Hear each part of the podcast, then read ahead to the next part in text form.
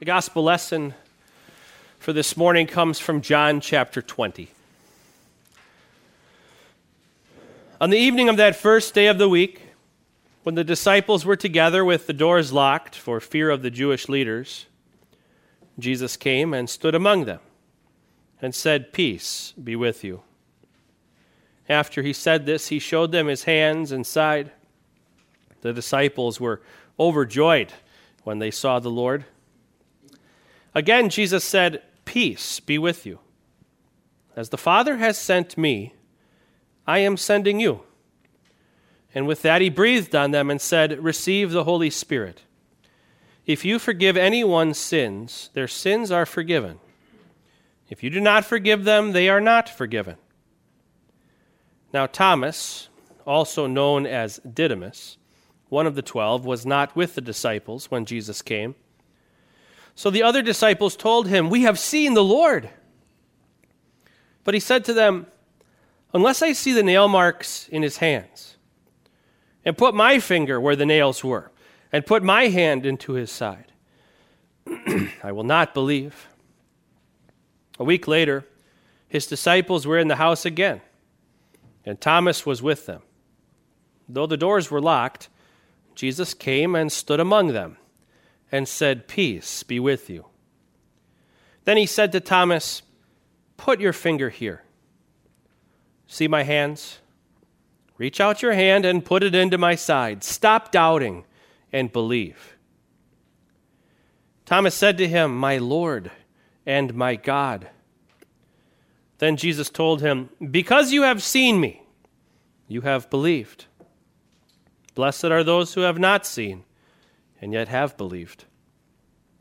Jesus performed many other signs in the presence of his disciples, which are not recorded in this book. But these are written that you may believe that Jesus is the Messiah, the Son of God, and that by believing you may have life in his name. Good morning. How are you guys? It's good to see you. You guys remember this from last week? Yeah? I still have the same Easter eggs in here that I showed you guys on Easter Sunday. And if you would believe it, the purple one is still empty. It's still empty. Do you know what this reminds us of? The tomb is still empty today. Jesus is still alive. That's what we're focusing on today. The simple truth that Jesus' tomb is still empty. We celebrated last week, Jesus is alive, he defeated death. Today we're celebrating the fact that Jesus is still alive. And I suppose we could do this children's devotion every single Sunday from now on until Jesus comes back. I'll just keep bringing the bag up here and I'll say, guys, tomb's still empty. See you later. And that would probably be good enough. But see, the sad fact of the matter is that probably wouldn't be a terrible idea for children's devotions because we forget. We forget that the tomb is empty. We forget that Jesus is alive. Sometimes we have a really bad day and we get super, super sad. And it's not that we can't ever be sad again, but the fact that the tomb is empty changes our worst days. It even changes our best days. It helps keep things in perspective for us. The fact that Jesus has defeated death the fact that our sins are forgiven. We could die at any moment, but we're going to rise again to be with Jesus forever and ever. It's the best news in the world. And the best thing for us is to live our lives constantly reminding ourselves Jesus is alive. Good days, Jesus is alive. Bad days, Jesus is alive. Happy days, Jesus is alive. Sad days, say it with me.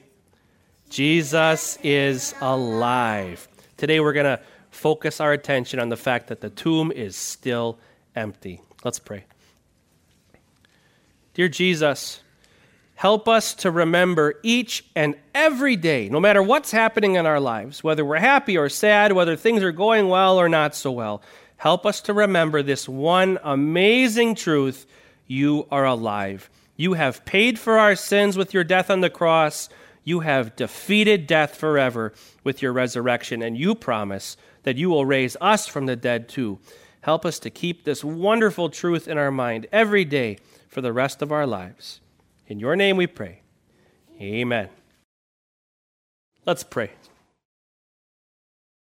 O Alpha and Omega, you who is, who was, and who is to come, the first and the last, the living one, who was dead and is now alive forever and ever, use the truth of your resurrection to transform us.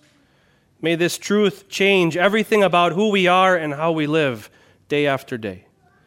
In your name we pray. Amen.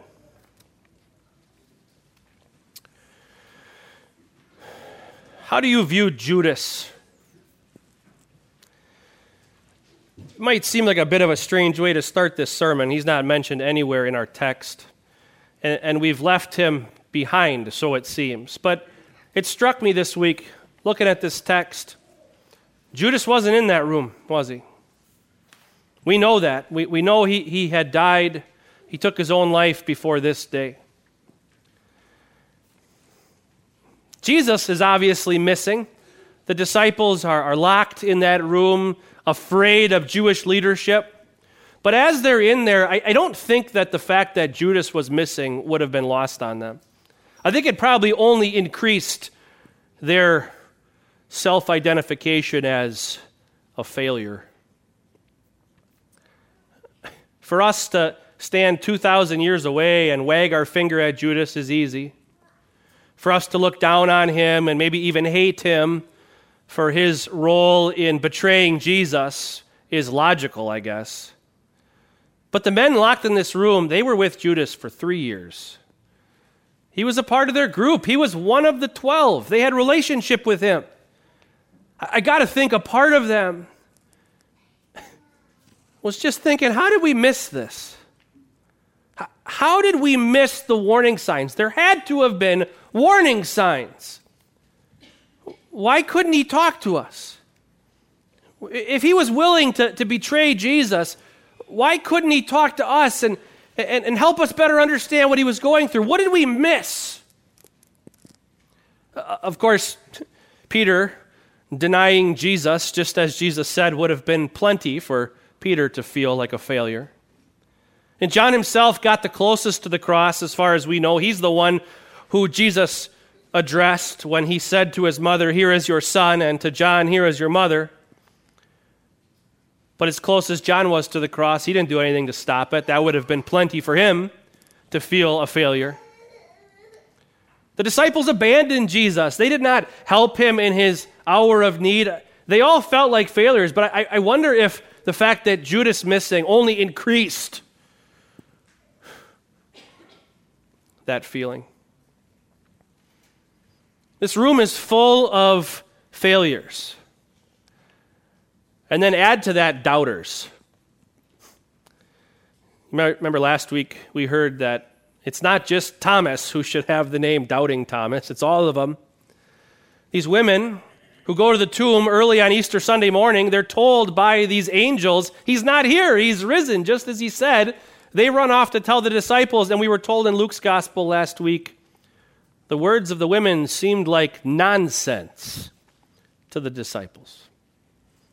They didn't believe it. A bunch of failures, a room full of doubters. And what does Jesus do when he shows up? Peace be with you. Peace be with you. And I think that second peace be with you is the one that probably stuck the most. Luke tells us when he's telling this exact same story that when Jesus appeared, the people in that room, that room full of failures and doubters, they were terrified. They thought they were seeing a ghost. And so Jesus says it again Peace be with you. That's how Jesus deals with failures. And that's how he deals with doubters. Isn't that good news? That whole week, these disciples keep telling Thomas over and over and over again. That's one of my favorite details of this text. The, the word used in the gospel lesson is the other disciples told him. Sounds like they might have just told him once. But actually, it's, it's this continuous telling in the Greek. It's they kept telling him. How could they not keep telling him, right? You, you think they just told Thomas, Thomas, we saw the Lord. And he says, Now I'll never believe it. And they stopped? No.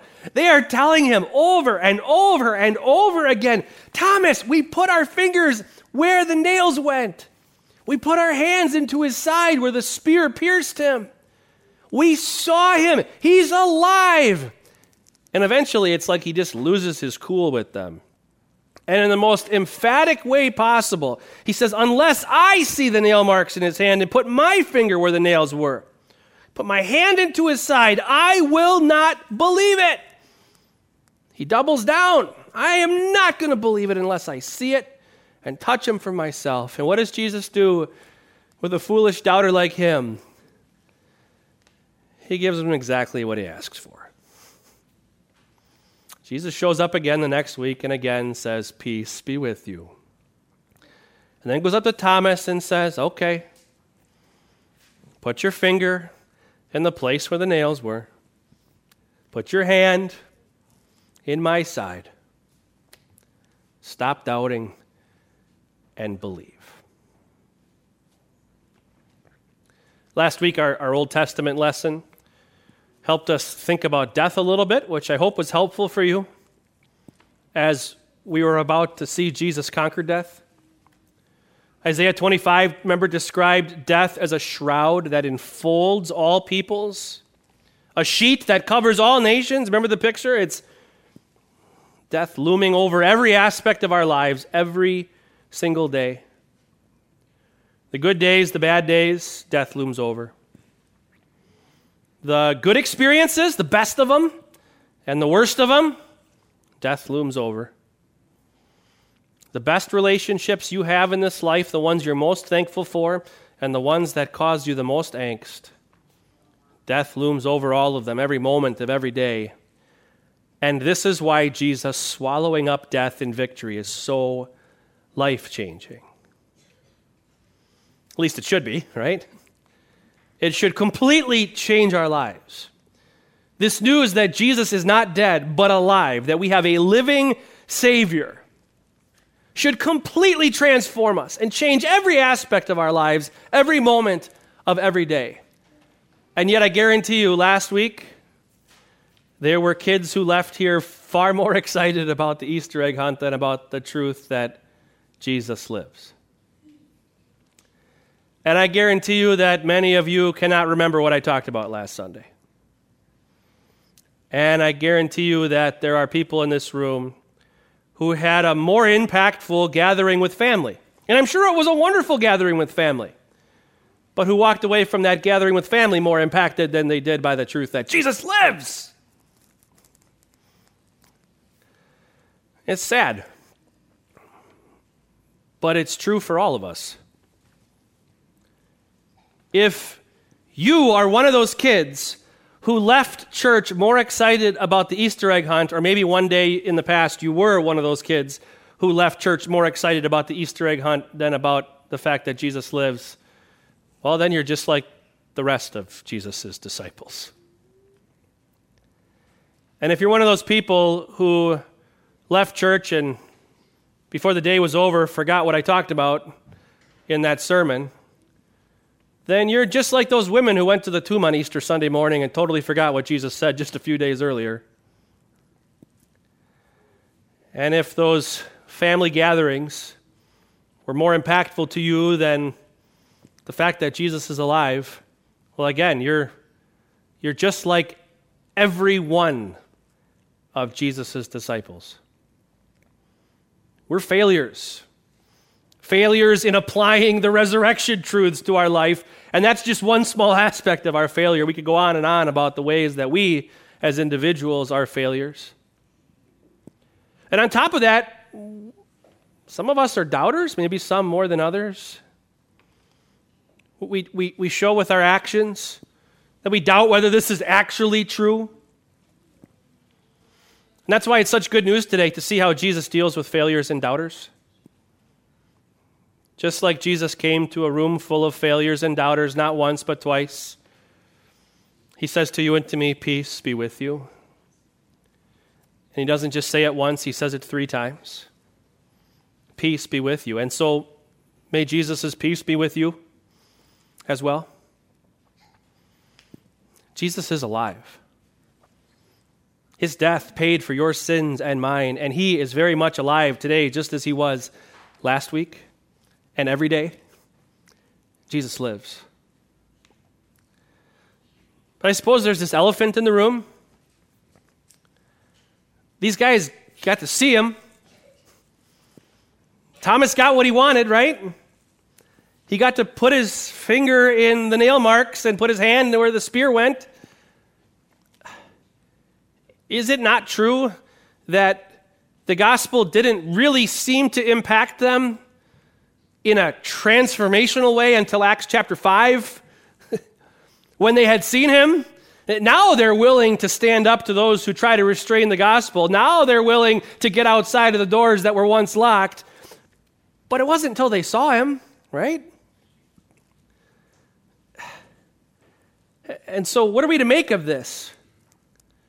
What does this mean for us who don't see? Why does Jesus say to Thomas, Well, because you have seen me, you have believed. Blessed are those who have not seen and yet have believed. How can Jesus say that?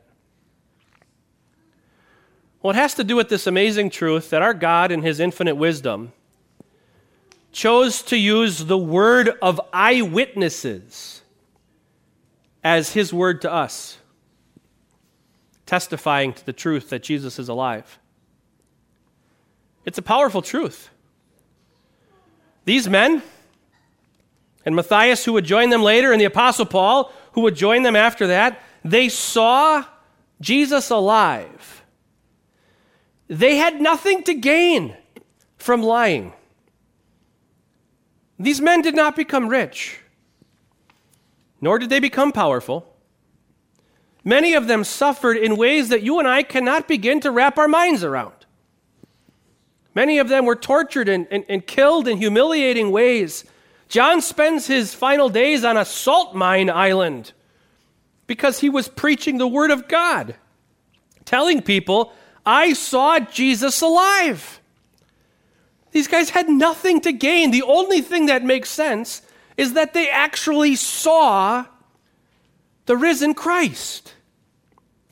And it's this witness of a very much alive Jesus that has marched victorious over anyone and any force, anything that has tried to stop it, that has tried to restrain it.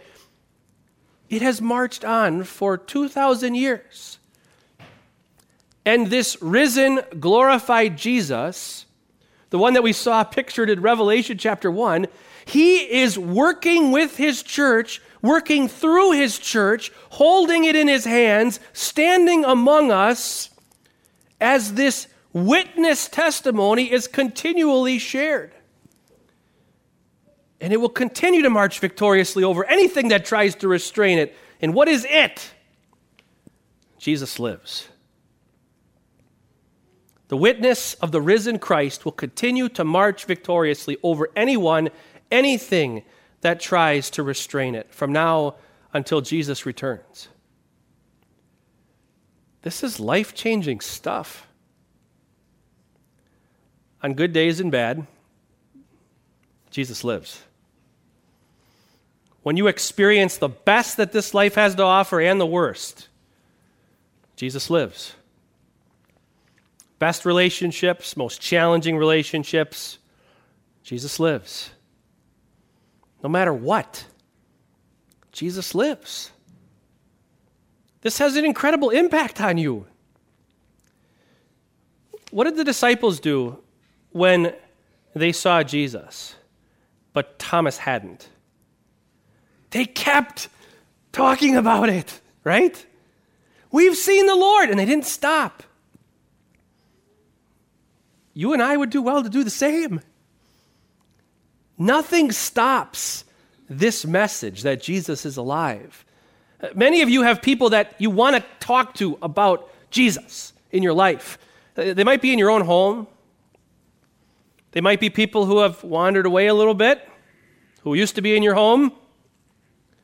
They might be people that you're really close with. I encourage you, I, I urge you. Open your mouth. Speak. He is risen. That's all you need to say, right? Jesus died for you. Your sins are forgiven. Jesus lives for you now and forever. Death has been defeated, death has been swallowed up in victory. Christ crucified for you. Christ is risen for you. Speak. What are you afraid of? you have nothing to be afraid of, right? What did Jesus say in Revelation 1? Do not be afraid. A command. A command. Do not be afraid. I command you. Do not be afraid. Why? Because we have a Savior who lives. Amen.